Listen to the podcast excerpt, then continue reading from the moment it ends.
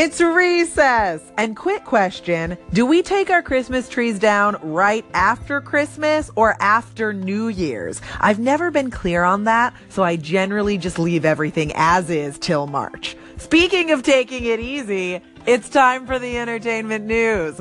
Or as I like to call it, your recess from the real news.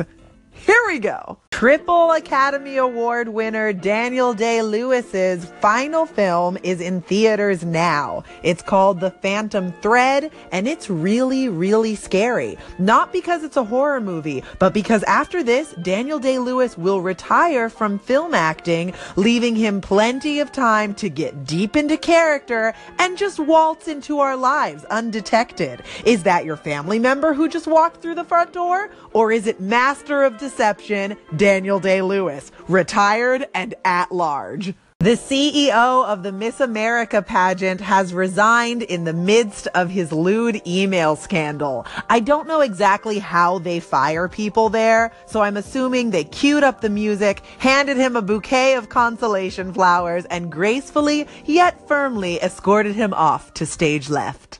Jodie Whittaker just officially became the first female incarnation of Doctor Who, which, by the way, is the longest running sci fi series in the world. The special Christmas episode that introduced the new Doctor only has Whittaker saying one line, and her new season doesn't air until next fall. So if you are bursting with enthusiasm for this milestone and you don't know what to do with that energy, feel free to kill some time between now and then being extra supportive of the female doctors in your life, whether or not they have mastered time travel.